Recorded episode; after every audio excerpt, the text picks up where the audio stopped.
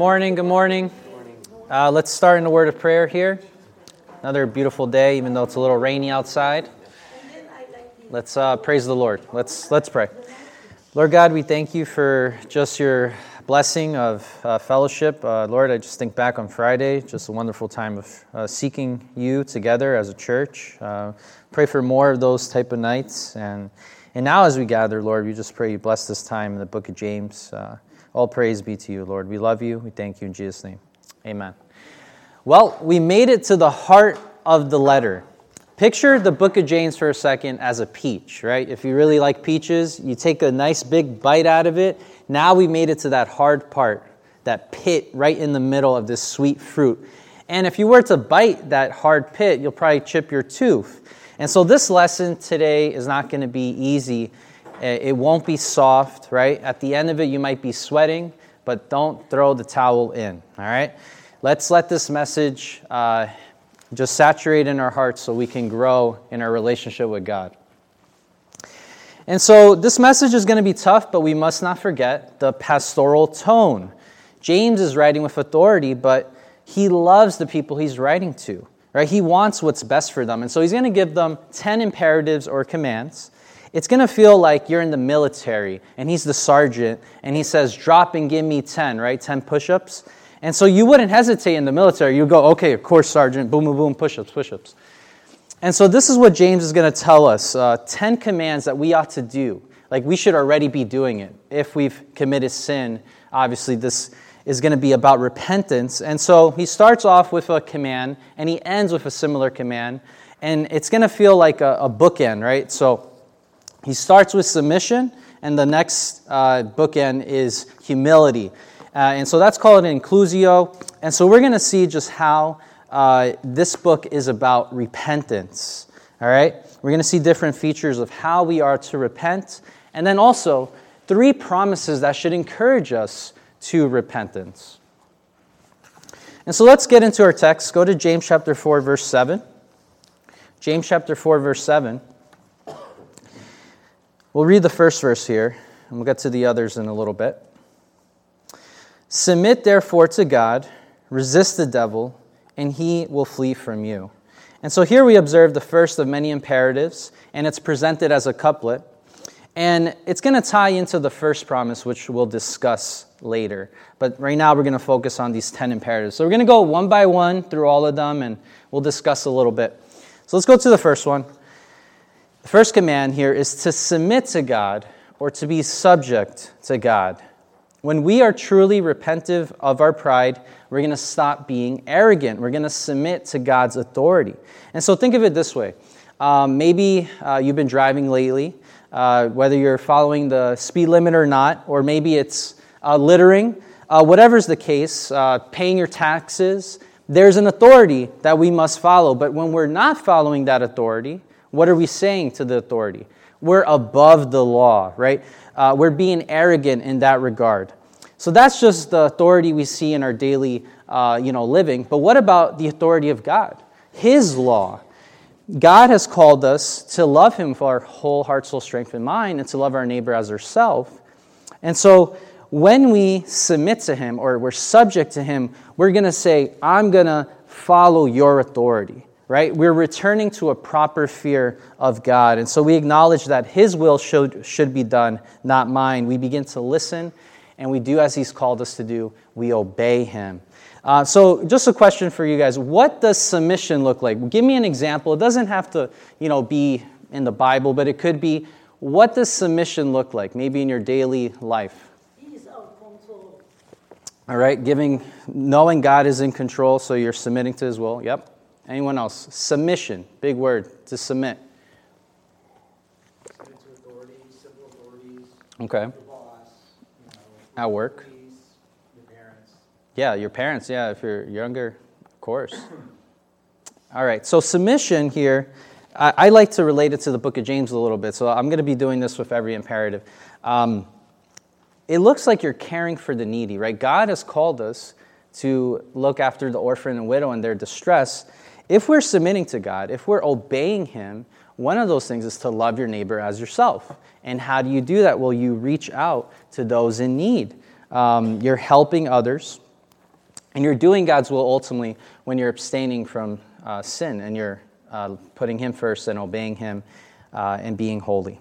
All right, very good. Next one here. This one, uh, pretty interesting one. We'll, we'll talk about it a little bit. So, the second command is to resist Satan or the devil, right? Uh, if we're going to stop living like the world, we're going to have to cut off this partnership, this friendship with Satan, right? He, he wants uh, everything to be against God. He wants us to go against His will. And so we should not let that categorize our lifestyle. We can't be friends with God and Satan, right? We know that. Uh, so we're called here to resist the evil one, right? That word there, resist, it's like opposed. In verse 6, we saw that God is opposed to who? The proud, right? He is hostile toward those who are proud and arrogant like Satan. And so here, we're called to be hostile or oppose towards Satan. And so we set ourselves against him.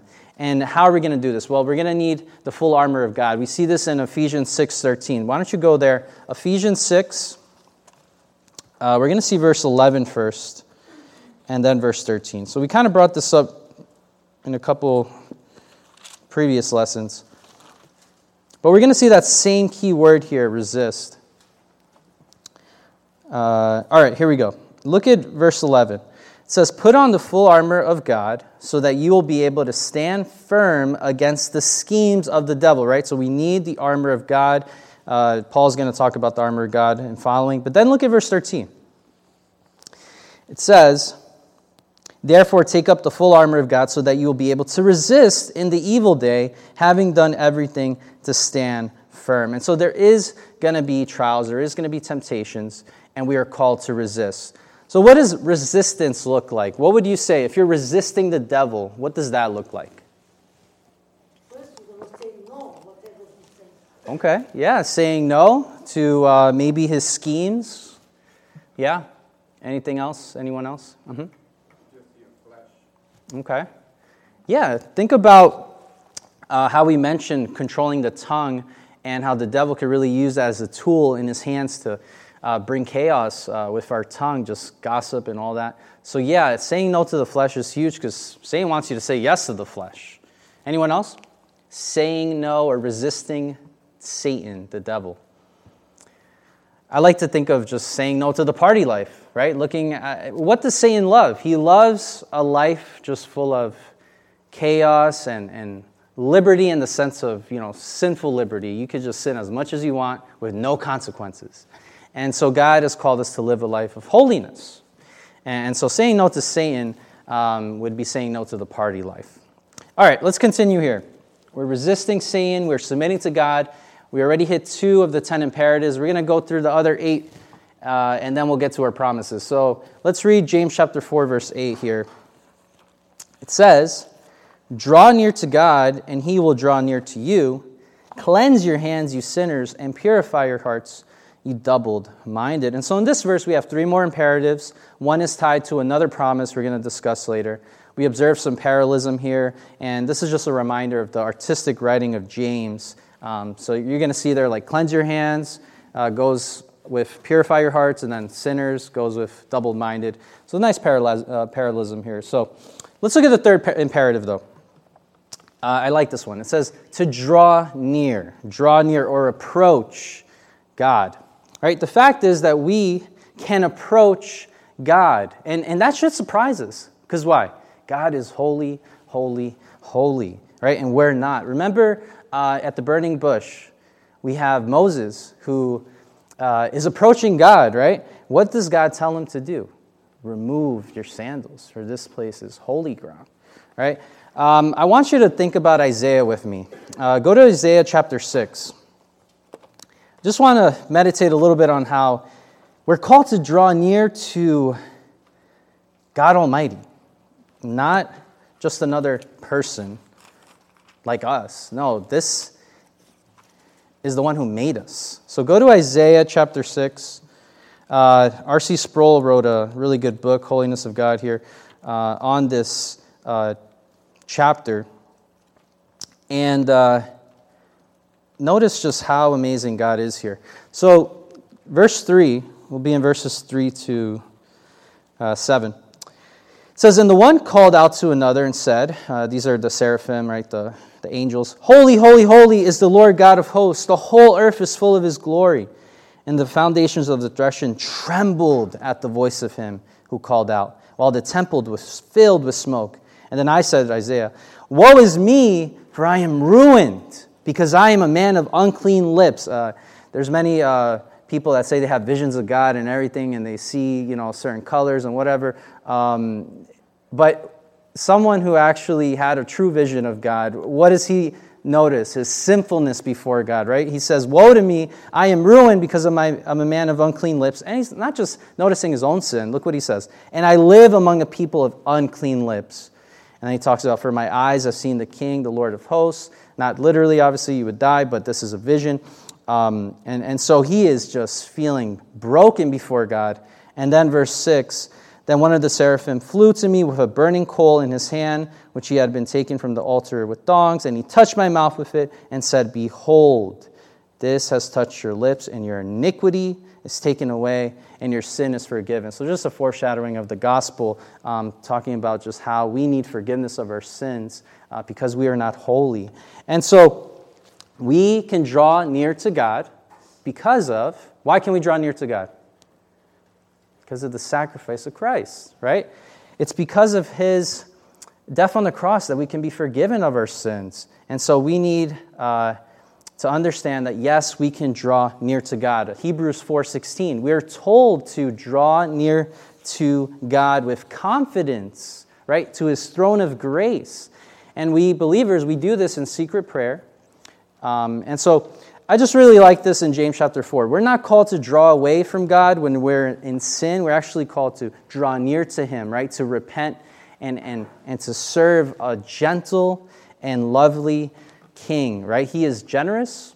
He is someone who uh, does not, um, you know, give us reproach if we draw near to Him, but rather if we come in faith, uh, he, he welcomes us. And so let me ask you what are some examples in Scripture maybe you can think of of people who come to Christ in humble adoration, right? They draw near to Him. What are some examples in Scripture? I kind of gave you a couple with Moses and Isaiah, but yep. David, David how, how did he uh, approach God in a humble adoration?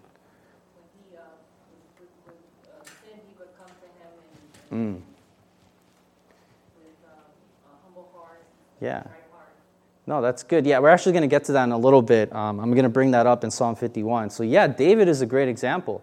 Um, he is someone that he knew he sinned against God, but he is praying his heart out. He's drawing near.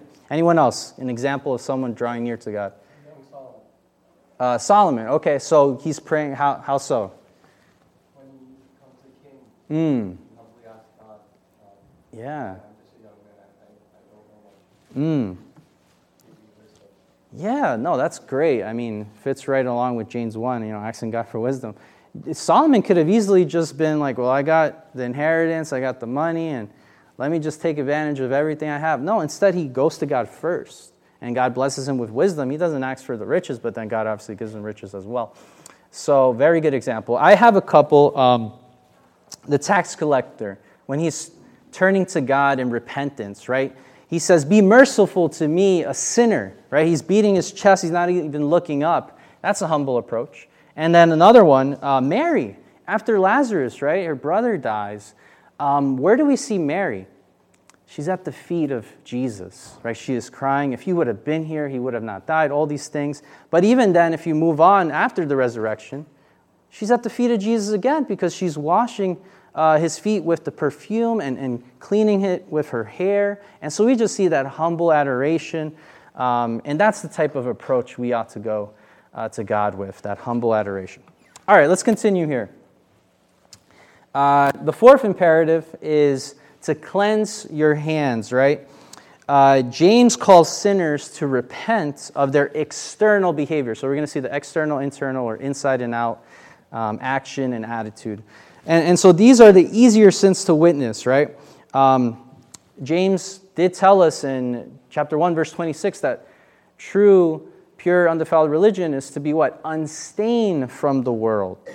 And so we're called to have these holy hands, as 1 Timothy 2 talks about, right? What is that talking about? It's not literally hands, it's about what we're doing, um, our action. And so we ought not to commit acts of violence or cause division. Uh, remember, this is a call to repentance. And so no longer will we murder. Remember James chapter 4, verse 3, talking about just anger in the heart, hating our brothers. Or even James chapter 4, verse 2, where fighting and quarreling, right? And so we are called to be peacemakers. Um, an example is someone who's washed their hands. Uh, I put hand washing here.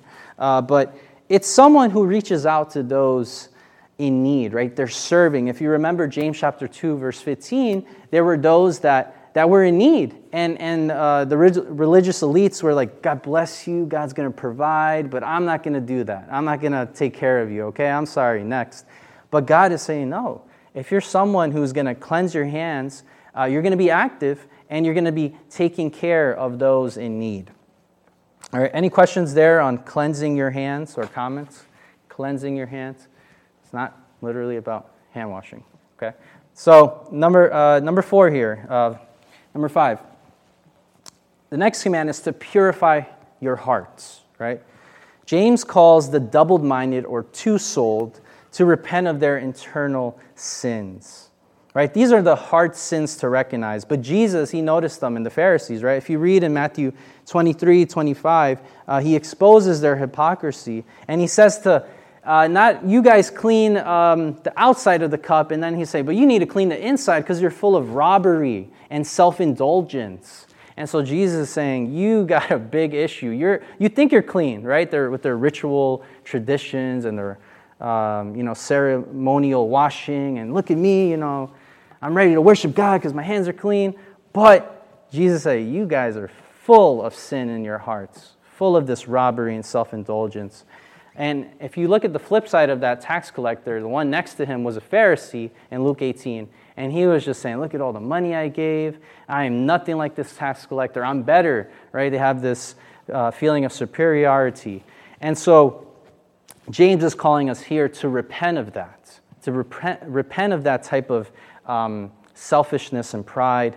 Uh, if you remember in James 4 3, they were asking with wrong motives to spend on their pleasures. And so now he's saying you need to have right motives. You need to want to honor God, to not waste your life, but to bring God glory with your every action and thoughts, right? And so let me just remind you briefly, because this word again came up uh, the word heart. We saw that in James chapter 1, 26. Um, he doesn't want us to be, be deceived. Remember, if you think you're religious, um, but you do not control the tongue, you are deceiving your own hearts, right? That theme of deception comes again in the book of James. And then uh, in James chapter 3, verse 14, when we were talking about heavenly wisdom and worldly wisdom, uh, he said, Those who have bitter jealousy and selfish ambition in their hearts. Right? So they're people that are not truly wise and understanding, they are deceived. And let's be honest, uh, we read that in uh, Jeremiah, I believe. Uh, the heart is deceitful, right? The heart is deceitful. And so uh, I mentioned hand washing, and, and so uh, another way to think of it is heart washing, right?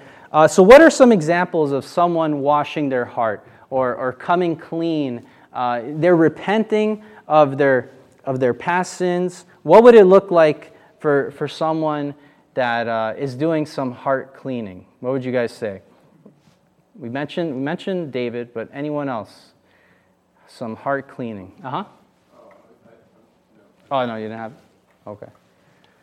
So think of it this way they are saying, I am sorry for my sins, Lord. Please forgive me. Right? They're coming before the Lord and acknowledging, not only have I did maybe acts of violence and I'm stopping that, but even my thought life and, and the things that maybe I, I act like I'm better than other people, uh, I, Lord, I need to stop that. Please help me. Help me uh, not to um, be partial, right? We were talking about uh, the sin of partiality in the book of James. Um, help me to look at people as equals, right? Created in the image of God. Let me love everyone. Um, and, and I like James 1, verse 19, right? How do you really see someone whose heart has been changed? being slow to anger, slow to speak, right? Quick to hear. All right, let's keep going here. Uh, John, do you mind just reading verses 9 to 10? I'm just going to get some water.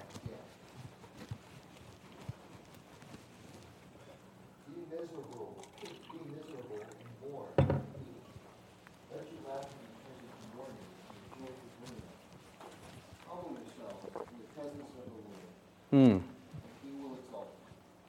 Yeah, so in these verses, we get five more commands, right? So we already did five, we get five more.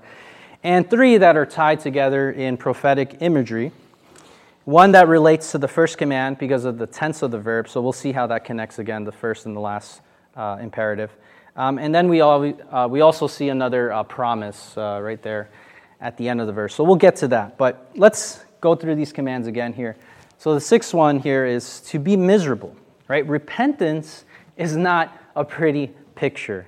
We should be visibly broken about our sins. Our sins, they don't lead us to joy, they lead us to misery, right? If we uh, really care about our relationship with God and we understand what sin uh, costs, uh, we are going to feel distressed about it, right? Now, I'm not saying that we just dwell on our sins. Like we just think about it nonstop. Oh, I'm a big sinner, I'm a big sinner. But I'm not saying that. Um, but we should think about it though. There, there's two extremes. Ones that don't ever think about the sins they committed, so they never repent because they're like, well, I got forgiveness in Jesus, I don't, I don't need to repent. And then you got the other extreme that, oh, I'm such a terrible person. Uh, Jesus, I know, I know he died for me, but uh, that's not a big deal. I, my sin, right? So you got two extremes. Uh, we need a balanced approach here. And so we need to understand yes, we sinned against a compassionate, slow to anger, kind God. Now, this word uh, misery, it could also be translated to grieve or uh, to be wretched, be afflicted. And so it calls for a recognition of our wretchedness and shame because of our sins. And this connects to the next command we'll see. But before we get there, um, what are some ways that we can show, yeah, I am not feeling good about my sin that I've committed? What, what are some uh, acts maybe we can take when we say, you know, I'm truly repentive and I am not feeling good about my sin? Maybe we stop certain things. What, what would you guys uh, say there? How, do you, how can you actually tell someone's really repentive of their sins?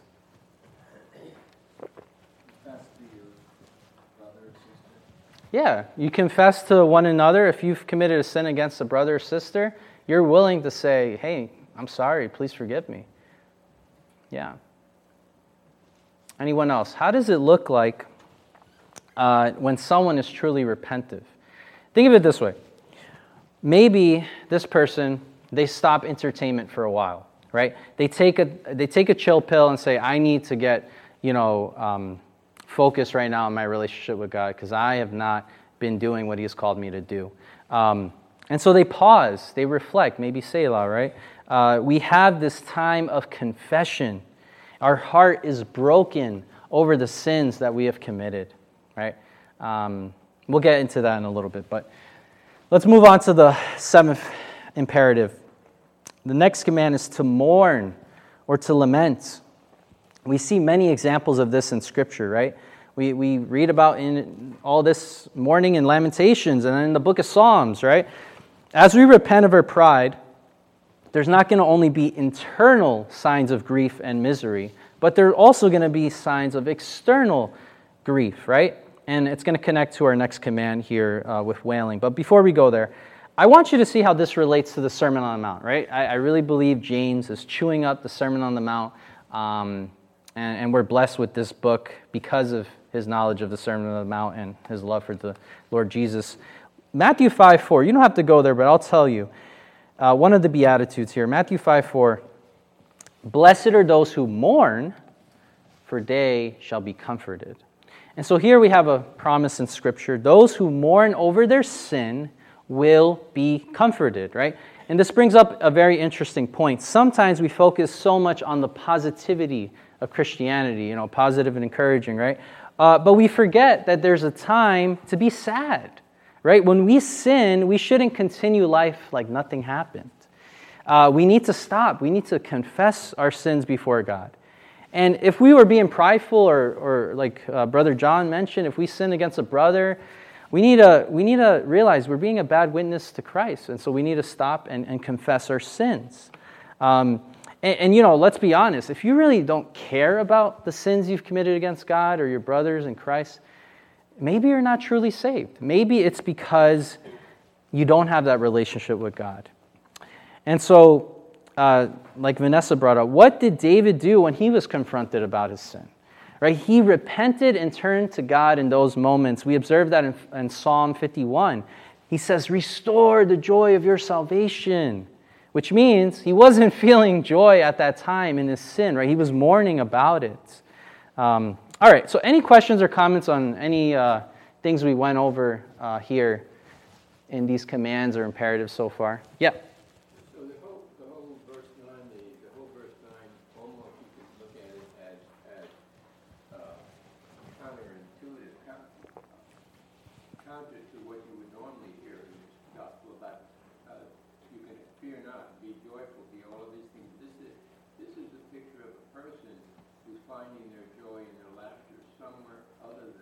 Mm. In the Lord. Yeah. the joy of the Lord. It might be the joy of, oh, I, I got lucky today and I got this or that. Mm. You know? Yeah. It's a different kind of, a, of a joy that, that, that is counterproductive mm-hmm. to the uh, joy of the Lord and the laughter of the Lord that God gave us. Yeah, yeah, we'll get there. There is this type of foolish laughter and fake joy that people have especially the proud, right? They, they act like everything's okay, but no, they've sinned against the holy God. So, all right, let's continue here uh, to the next command. Like I said, it connects uh, very well uh, with the previous two. Um, and it's to weep, right? It's very similar to mourning. Uh, both are signs of external grief, but wail, uh, it, it's pointing to, or to weep, uh, an overflow of tears, right? Um, the verb was used for wailing for the dead, but here it means crying or sobbing because of sin and shame. And so Peter is a good example of this, right? After denying Jesus three times, not once, not twice, but three times, what did he do? He began to wail. Uh, he was so prideful to think he would never betray Jesus, but he did, and we have as well, right? Every time we disobey or deny God, it may not be to his literal face like Peter did, right? They made that eye contact there. But when we sin, we know Christ lives in our hearts, he's with us, and it should cause us to stop and wail, right?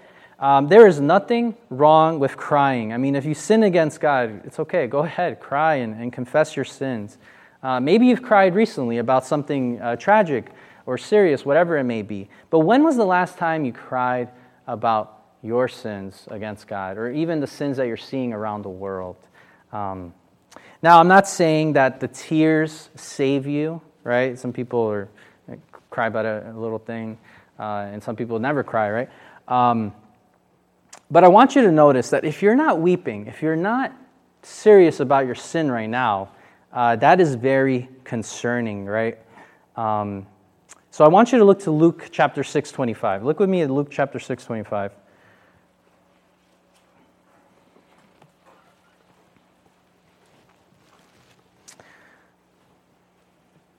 yeah, believers should have a hate for sin now. They should understand the gospel and what it cost Christ uh, for our sins. And so, if you don't, Luke 6:25, Jesus, after you know saying uh, the beatitudes, here we have the woes, especially to the Pharisees in audience. Look what he says: "Woe to you who are well fed now, for you shall be hungry."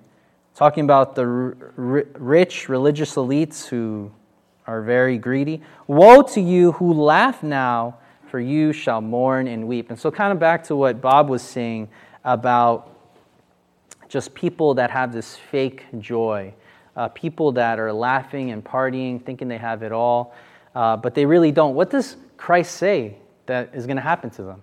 They will mourn and weep, right? It's too late. Uh, they are going to be uh, living. Um, or, or they're going to be in, in hell where that's, that's all there is. There's no joy, uh, there's only mourning and weeping. Now, Jesus is not condemning laughter, he's not saying you can't ever laugh. Uh, but what he's stating is that there is a group of people that don't care about their sins. They're more concerned about the next party. They have this superficial joy, um, and they laugh with all their entertainment. Uh, but when Christ comes back, they're not going to be laughing anymore, right? There will be mourning and weeping.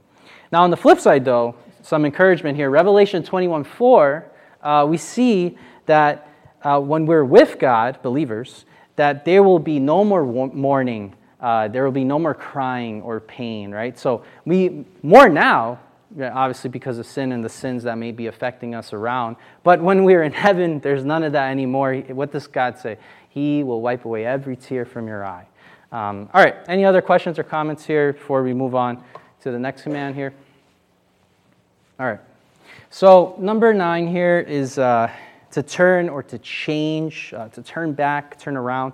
James wants us to change two aspects of our attitude, especially in repentance, right? If we're truly going to repent, our joy must turn to gloom and our laughter must turn to mourning. Uh, and this brings us back to the previous commands of mourning, weeping, and misery.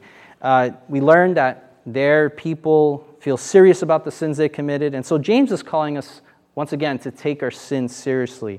Rather than foolish laughter that the world displays about their sin, um, we, we, we go to mourning, we go to gloom.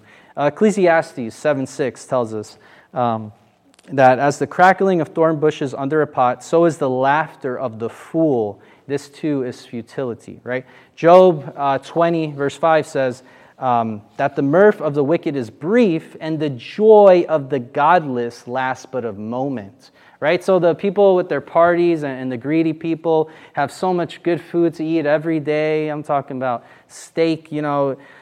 These men, these people, their joy, maybe 100 years at most, is going to last but a moment. And then what comes after that? Eternity, right? And so uh, they have a perishing joy, and their laughter is in vain, ultimately, because it's not going to last. Now, the word for gloom, it could also be translated heaviness. And so our feeling about sin should not be light, it should make us feel heavy. We sin against a holy God. All right, we made it to the last imperative here. Uh, and the last command is to be humble, right? Uh, we shouldn't feel up about sin. We should feel downhearted, right? And so when we humble ourselves before God, we know we sin against Him. And so this is a reminder uh, that God gives grace to the humble, right? That was in verse 6. And so we are called to be humble then, right? If God's giving grace to the humble, why wouldn't you be humble? Um, this also returns us to the first command of submitting to God. And so this is about surrendering, saying, Here I am, Lord, please forgive me. Um, there's only one high priest that can sympathize with me. There's only one mediator that, uh, that can save me from my sins, and, and there's only one Savior that laid down his life for me to be forgiven. And so we have to hold on to that promise in 1 John 1 9. If we confess our sins, he is faithful and righteous to forgive us of our sins and cleanse us from all unrighteousness. So we're called to be active in repentance. I mean, there are 10 imperatives here. Um, in the aorist tense here, basically saying, do it now. If you haven't done this, if you haven't repented, of your pride. Man, you should have already been doing this. You should repent of your pride. Um, God has called you to do that. All right, any questions on any of the commands before we move on? Um, like I said, there's a lot of different uh, ways of repentance, but yeah. So, um, thinking about what you're saying, and I'm, I'm questioning, like, yeah. are we talking about non-believers, mm-hmm. Good, good. So, kind of like in our church today, as a preacher goes up there, um, you know, Pastor Nathan preaching a sermon, uh, he knows his audience. Uh, it, the church is for believers, ultimately, and I believe James as well. The letter is written to believers. But what's going to happen when you're in a big room? There's going to be some false converts, and there's going to be some unbelievers. I think it applies mainly to believers um, that have been just confused or uh, straying away from the gospel, uh, people that have been acting uh, like adulteresses, right? They've been cheating on God. Um, so I would say that's the target. However, I do think there's some applications for even the unbelievers and the false converts. Uh, there are people that are trying to be teachers, but they can't control the tongue. There are people that uh, think they're wise and understanding, but James says, you got selfish ambition in your heart right? You're, you're being arrogant. We're, we're going to see that in a couple weeks. Um, but yeah, if, if that helps uh, your question a little bit, I would say it's targeted to believers, but there's still application for unbelievers. Yeah. Good, good question though. Um, let's keep going here. We're almost done. And so now we're transitioning from the imperatives to uh, the promises of God. All right? So uh, we're done with uh, the, the pit of the peach, right? The, the hard part. Um, now we're going to uh, get to the nice, refreshing promises of God. And we got three here uh, security, uh, solace, and uh, salvation. Um, and so let's look into these three.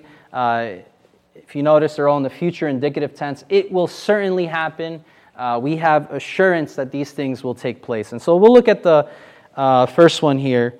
Um, to encourage us in our repentance. So, the first promise, if you look in verse 7, Uh, we have one of security or safety right? James called us to submit to God and to resist the devil.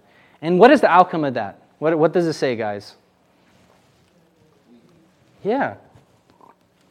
The devil will flee from you. That's a beautiful promise here. And so, but I want you to notice we don't easily skip the first command and just focus on the second command resist the devil and he will flee from you. Don't forget about submitting to God. Beloved, we must remember that without God's help, we will not be able to resist the devil. And so we need to submit to God first, and then we could, you know, uh, proceed in resisting the devil. Um, what did Christ tell us to pray in the Lord's Prayer? Does anyone remember? Deliver us from evil, or deliver us from the evil one. Yes. And so we need to submit to Him, uh, submit to God. Now, once we resist the devil, we get this promise, right? That he will flee from us. Well, this doesn't mean that Satan will never return again to tempt us, okay? The promise we have here is that as you repent, as you turn from sin, you will be able to say no to Satan's schemes. And, and yes, we don't have to love this world anymore. Uh, we're not enslaved to sin. We have this promise of freedom. In 1 Corinthians 10.13, right? No temptation has overtaken you, but such as common to man. God is faithful who will not allow you to be tempted beyond what you're able, but with the temptation will provide that way of escape so that you'll be able to endure it. And so we can have victory over sin. All right, so that's the first promise there. The devil will flee from us. The second one here is one of solace or peace, right? Um, we have a beautiful promise here that if you draw near to God, He will draw near to you. God doesn't say, hmm, Kevin, you sinned again? Forget you. Next. No, he gives to all generously without reproach who asks him for wisdom. He knows we are weak. And so when we turn to him, when we approach him, he doesn't turn away. He meets us. And, and, and so we need to remember we don't serve um, a God we cannot approach. Uh, we serve a humble and gentle king. We've been going over on Wednesday nights uh, our book study in gentle and lowly. Matthew 11, 28. Come to me, all who are weary and heavy laden. What are they weary and heavy laden about? Well, they're feeling the weight of their sin. They understand they, they, they try to do it on their own, they try to earn salvation, but no, that doesn't work. You can't. You're a sinner. And so Christ promises, I will give you rest when you come to me. And so Jesus gives those who have repented exactly what they need rest for their souls. And with God, we have all that we need. We can say with David in Psalm 23, The Lord is my shepherd, what shall I want? And so we understand there's nothing better than Christ living in us. Uh, we read that in Galatians 2.20. Um, that it's not no longer I who live, but Christ who lives in me. And then he talks about how just the Lord loved me and gave himself for me. And so I live for Christ now. And, and that's really a beautiful promise. When you draw near to God, God would draw near to you. And all you want to do is live for him. Uh, all right, last one here. The last promise is talking about the future salvation to come when Christ returns. Uh, all of those who repent or humble themselves before God will be saved, right? They're going to be exalted. We're going to have that glorified state. Um, and so we get a glimpse of this in James chapter 1, verse 12. Remember, he says, Blessed is a man who perseveres under trial. For once he has been approved, what's he going to receive? Anyone remember? The crown of life, right? Or eternal life. Uh, he made it, right? Um, and so the, uh, the people that James mentions there, talking about those who are in trials and they're considering all joy and they're persevering, he's talking about people that are humble, people that, that know it's all about God. And, and we get this promise they will be exalted, right? Now, there's a flip side to that. Um, if you do not humble yourselves, right? We already spoke about God gives grace to the humble, but is opposed to the proud. And there's a flip side. If you read Matthew 23, 11, 12, Jesus is going to expose the Pharisees' hypocrisy. And he says, But the greatest among you shall be your servant. So there we, we know that the Pharisees, their mindset was, No, no, no, no. Uh, if I'm the greatest, I don't have to do anything. You have to serve me, right? But Jesus saying, No, no, no, that's not how it is. Jesus came and, and served. He did not come to be served uh, so he could save many. And then it says, Whoever exalts himself shall be humbled. So here's the flip side of that. If you try to be this person that doesn't serve and, and, and you know gets all the fame and glory, you know, think of King Nebuchadnezzar or whatnot, Pharaoh, you're going to be humbled. You're not going to be exalted. And then it says, and whoever humbles himself shall be exalted. Right? And so ask yourself, are you living a life of service? Are we humbling ourselves? God promises that he will exalt us. And your love for God and work for him is not in vain. Now, one last verse that teaches that God will exalt us uh, if we humble ourselves is found in 1 Peter 5. So I just want to end with 1 Peter 5. Uh, you can go to verse 5. And uh, looking forward to 1 Peter 3 today, but we're in 1 Peter 5.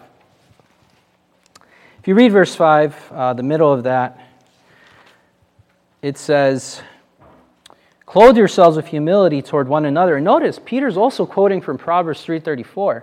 For God is opposed to the proud, but gives grace to the humble. And so now Peter's going to give some exhortations from this and um, explanation. And it's similar to what James is saying, right? That's obviously the Holy Spirit working in both of them there. Um, but look what he says here in verse 6. He tells us to humble ourselves under the mighty hand of God, and there it is, that he will exalt you at the proper time. And so it hasn't happened yet, right? His audience are looking forward to this future exaltation. Then, if you look in verse 7, we're called to cast our anxiety on Him, right? That's the weight of our sins. We can draw near to God. He, he has given us access. We can go to Him because He cares for us. Then, verse 8, the devil is mentioned, just like in James. We are called to be sober spirit and alert because we know the devil is there looking to attack us. And, and then in verse 9, he tells us the same thing he told us in James to resist him and to be firm in our faith. We realize that we're not alone in this battle, right? There's other people around the world that are suffering just like us.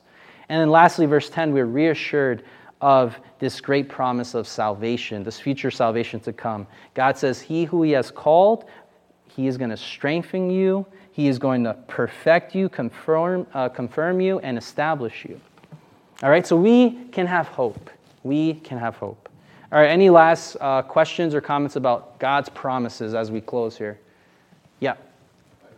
Again, as I reflect on it, it's like the anatomy or the response of a, it's a, it's a process of repentance. Mm. You can't concoct it. You can't start mourning and weeping externally, and that's going to change you. Yeah. It starts with a recognition, and that happens, to to Nancy's point, as a believer, that continues to happen Yes. all, all through your life. You, you Mm. begin to realize that there is a sin in your life, and you realize Mm. the damage it's caused you and others. Yeah. And that's when this process really uh, starts to get some fuel in it, and Mm. you start to realize, I've got to change. Mm. And then when you do that, then comes that peace and that joy that you're talking about. Oh, yeah. Humility Yeah. is visible, but to God, it's also that sense of, wow, it feels so good. Mm. I've gotten rid of that burden on me. Yeah, no, and, and that's a great reminder. This is a life of repentance, right? We're not going to be uh, perfect. Um, we are going to be uh, falling in temptation uh, from time to time again. And so, yeah, this letter definitely is for us. As believers, uh, we need to uh, mourn, we need to weep over the sins we commit. Um, but yes, yes, it is a continual repentance. Um, uh, but this is just a great reminder uh, to do that, right? And rather than just continue living like that super grace lifestyle, you know, Christian liberty, like, hey, it's everything's fine. We need to say, wait, wait, wait. I've sinned. I need to repent right now. All right. Um, may we meditate on these promises and strive to live in humble